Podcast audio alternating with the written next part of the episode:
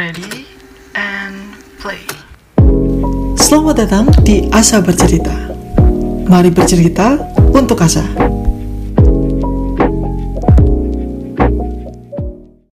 Hai sahabat Asa, balik lagi nih sama podcast Asa Bercerita yang berbagi cerita, motivasi, dan solusi kepada para sahabat Asa. Oh iya, sebelumnya kenalin, aku Fania, dan ini ada partner aku, Syahla. Halo Fania, halo juga sahabat Asa. Sebelumnya, kenalin, nama aku Syahla. Kamu apa kabar nih, Fan? Aku alhamdulillah baik banget hari ini. Kalau kamu sendiri gimana, Syah? Alhamdulillah aku juga baik kok, Van.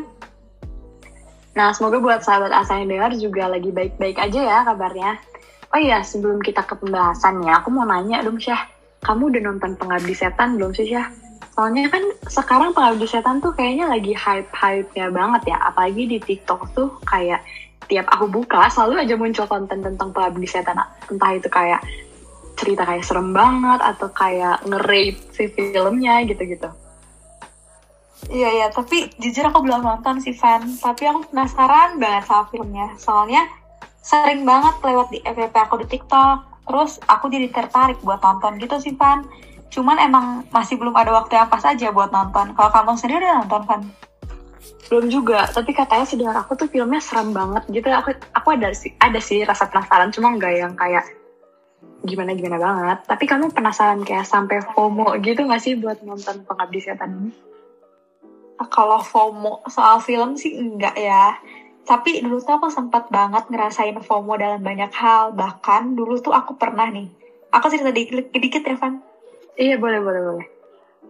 Nah, jadi dulu tuh aku pernah mau kayak liburan gitu sama teman-teman. Tapi tuh waktunya kayak nggak pas banget sama waktu aku gitu kan, Van. Nah, di situ tuh posisinya aku lagi UTS atau UAS gitu. Pokoknya di kampus tuh kan jadwal ujiannya lebih telat ya dibandingin sama jadwal UTS di kampus teman-teman aku. Nah, di situ tuh aku ngerasa FOMO banget gitu. Jadi, aduh kayak ya. Iya, kayak gitu deh. Nah, tapi terus sebenarnya aku tuh orangnya introvert. Jadi aku kalau abis dari luar tuh suka capek banget kalau abis bersosialisasi. Nah, capeknya tuh capek fisik iya, capek mental juga iya. Oh iya jadi kamu kayak butuh recharge gitu ya gak sih? Iya, bener banget. Seharusnya aku juga butuh recharge sosial battery aku, Van. Tapi kan karena aku FOMO ya, jadi aku selalu ikut acara-acara yang sebenarnya emang gak penting-penting banget. Kayak ngopi gitu-gitu kan gak terlalu penting ya. Kalau sesekali sih wajar, tapi itu tuh hampir aku lakuin tiap hari gitu loh, Van. Oh my god iya iya. Terus terus.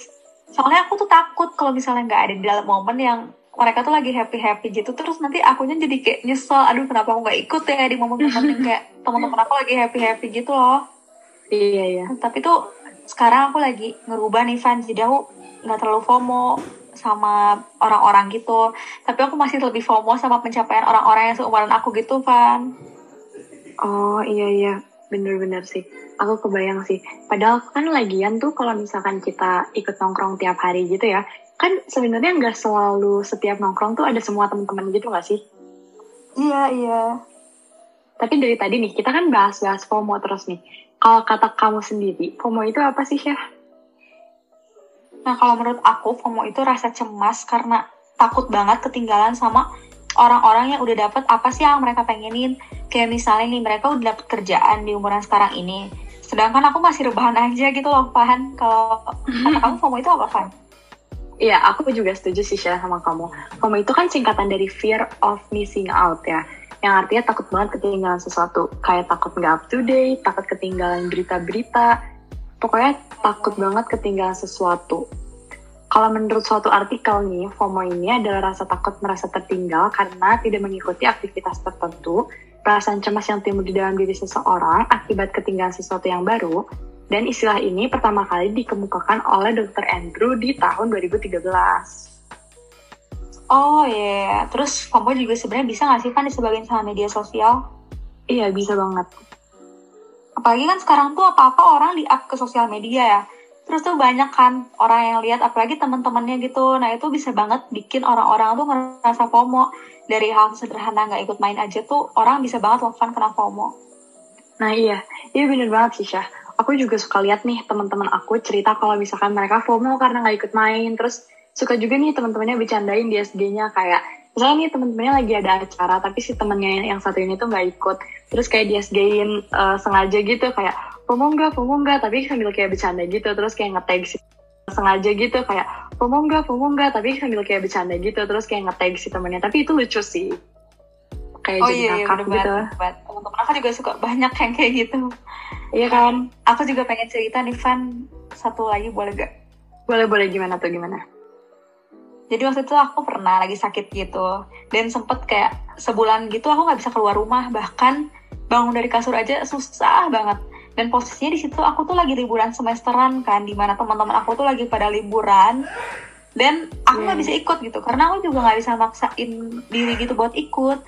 Tapi Iya. di situ aku ngeliat story teman-teman aku yang lagi liburan tuh rasanya FOMO banget gitu. Kebanyakan. kebayang sih itu iya iya terus gimana Iya, jadi aku kayak ngerasa parah, FOMO parah gitu loh. Kalau kamu sendiri pernah gak sih, Van, ngerasain FOMO? Apa jangan-jangan dari tadi kita bahas FOMO, ternyata aku doang nih yang FOMO. enggak enggak. Tapi aku kalau misalkan FOMO pas orang-orang main gitu sih enggak ya. Tapi ada nih eh, temen aku aku juga mau cerita nih ya. Ini ini ceritanya lucu. Jadi Gimana, dia tuh gimana? lagi liburan. Jadi dia tuh lagi liburan sama circle A gitu kan. Tapi teman-teman yang circle B ini tuh punya acara juga. Acaranya tuh acara konser gitu. Dan dia tuh bener-bener ngerasain FOMO banget sampai nge-video call teman-temannya yang circle B ini. Terus padahal posisinya tuh dia lagi liburan gitu loh sama circle A padahal kan maksudnya eh, dua kegiatan itu tuh sama-sama melakukan hal yang menyenangkan ya. Dia lagi liburan sama circle A tapi circle B ini punya acara yang menyenangkan juga gitu. Cuman kan maksudnya Iya, sama-sama sama-sama punya acara yang menyenangkan tapi mungkin emang beda orang-orangnya gitu kan. Tapi dia sampai nge-feed Iya. call kayak kebayang gak sih sepomo apa? gitu. Iya, parah sih itu FOMO banget gak sih? Iya tapi itu itu lucu sih. Jadinya kayak ngakak gitu loh ke kita ya. Terus kalau misalkan aku nih, kalau aku lebih ke kalau misalnya ada orang yang prestasinya udah banyak tapi masih seumuran aku sama kayak kamu tadi. Terus jadinya kadang malah jadi hustle culture gitu loh aku ngerasanya. Hustle culture tuh apa sih, Van? Jadi hustle culture tuh tekanan untuk bekerja lebih sibuk dari orang lain yang dianggap normal kayak ngerasanya tuh harus produktif, produktif, produktif terus. Kalau misalkan kita ada kosong waktu gitu ya, ngerasanya tuh kayak ada yang kurang gitu. Justru malah ketar-ketir sendiri kalau misalkan kita nggak ada kegiatan gitu sih aku ngerasanya. Oh iya, ya ngerti-ngerti. Berarti kalau hustle culture tuh jatuhnya kayak toxic productivity juga gak sih, Van? Iya, iya bener banget. Itu bisa masuk ke toxic productivity gitu juga sih. Karena kan itu tuh juga nggak baik ya buat kesehatan fisik sama mental. Karena kan kalau misalkan kita nge-push tubuh kita sama otak kita buat kerja terus-terusan gitu kan, nggak bagus juga ya. Kayak selalu di-push untuk kayak memaksakan gitu. Tapi sebenarnya tuh tenang-tenang aja, cuman kan nggak bagus juga ya.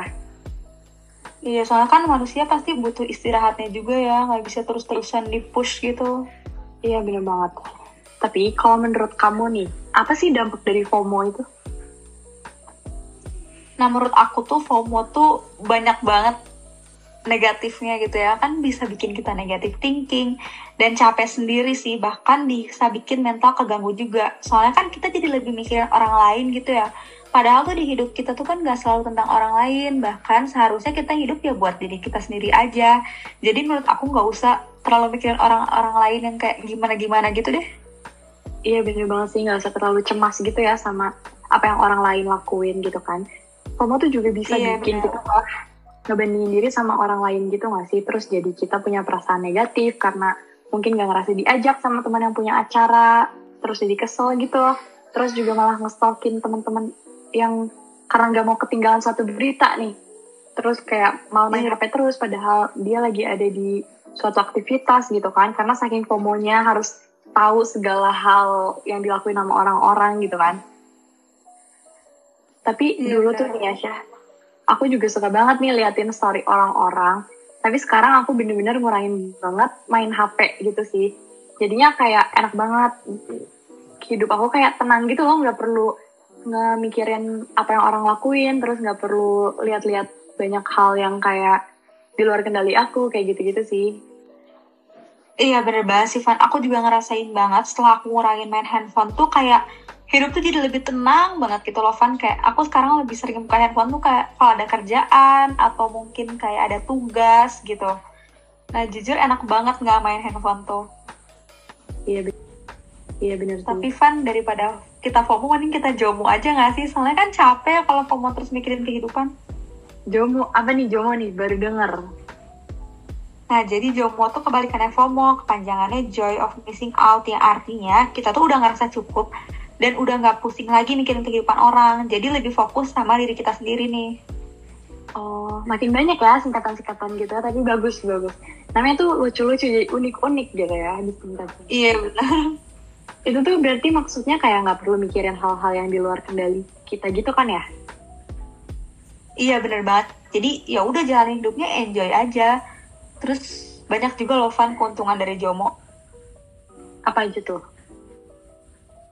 Itu tuh bisa ngurangin stres, bisa lebih fokus ke diri sendiri, bisa ngilangin toksik-toksik yang ada di hidup kita. Dan di saat ini malah kita bisa lebih banyak belajar banyak banget hal baru dan juga bisa improve diri kita sendiri. Jadi kita bisa mencapai apa sih yang kita mau tanpa harus lihat sana sini gitu loh.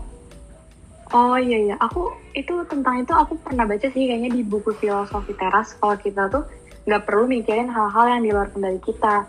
Bagus tuh bukunya bisa dibaca sama sahabat Asa biar nggak FOMO. Eh aku jujur terta- tertarik banget loh Van pengen baca bukunya juga. Ayo harus harus baca sih jujur. Aku tuh uh, setelah baca buku itu jadi lebih ngerasa lebih tenang gitu sih Syah.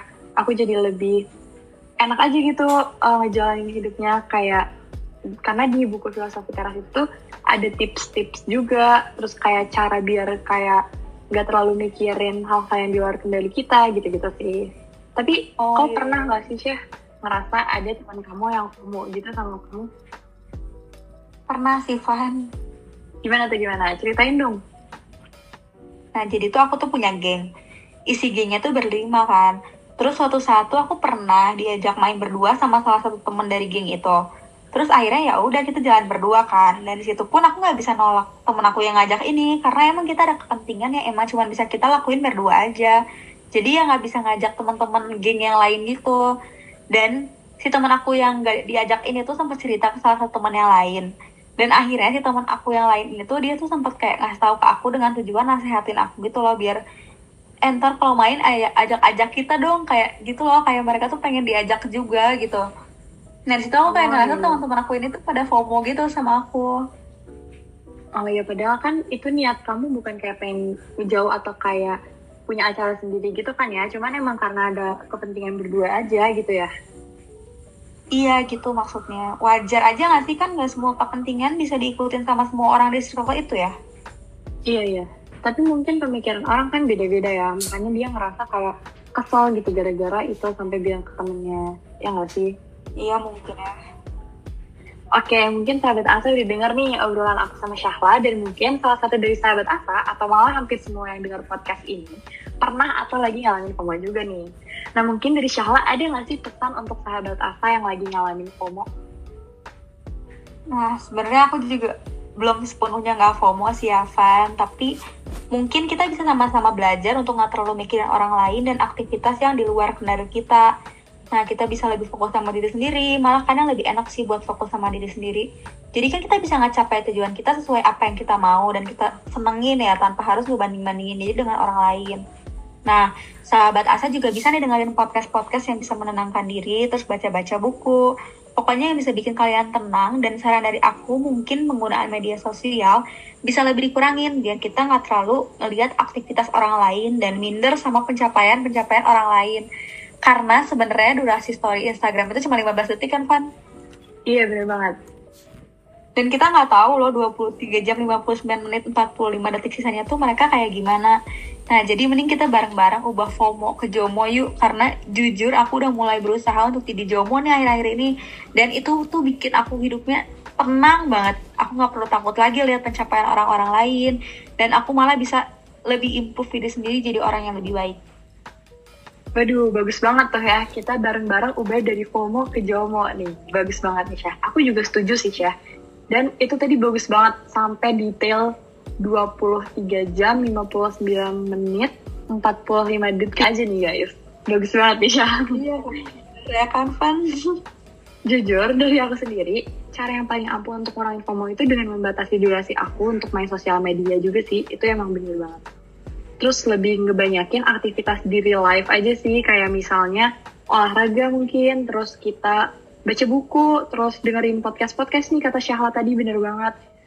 Terus kita juga bisa mungkin lebih deket sama keluarga gitu-gitu. Jadi menurut aku kita penting banget sih harus bisa ngembangin diri sendiri tanpa harus membandingkan dengan orang lain. Karena kan tiap orang juga punya kapasitasnya masing-masing ya. Kayak mungkin yang kita bisa lakuin belum tentu bisa orang lain lakuin gitu kan nah segitu Iya. aja nih bincang-bincang kita kali ini semoga dengan mendengar podcast ini bisa membantu sahabat Asa untuk mengurangi rasa FOMO tersebut ya Thank you banget buat Syahla udah mau diajak sharing tentang FOMO ini. Seru banget pembahasannya dan relate banget sama kebanyakan orang di jalan sekarang ini. Iya, thank you juga Fania dan semangat buat sahabat Asa yang lagi ngalamin FOMO ini. Semoga mau makin ke sini FOMO-nya berubah jadi JOMO ya. Terima kasih semuanya. Bye. Bye! For everything you have missed, you have gained something else.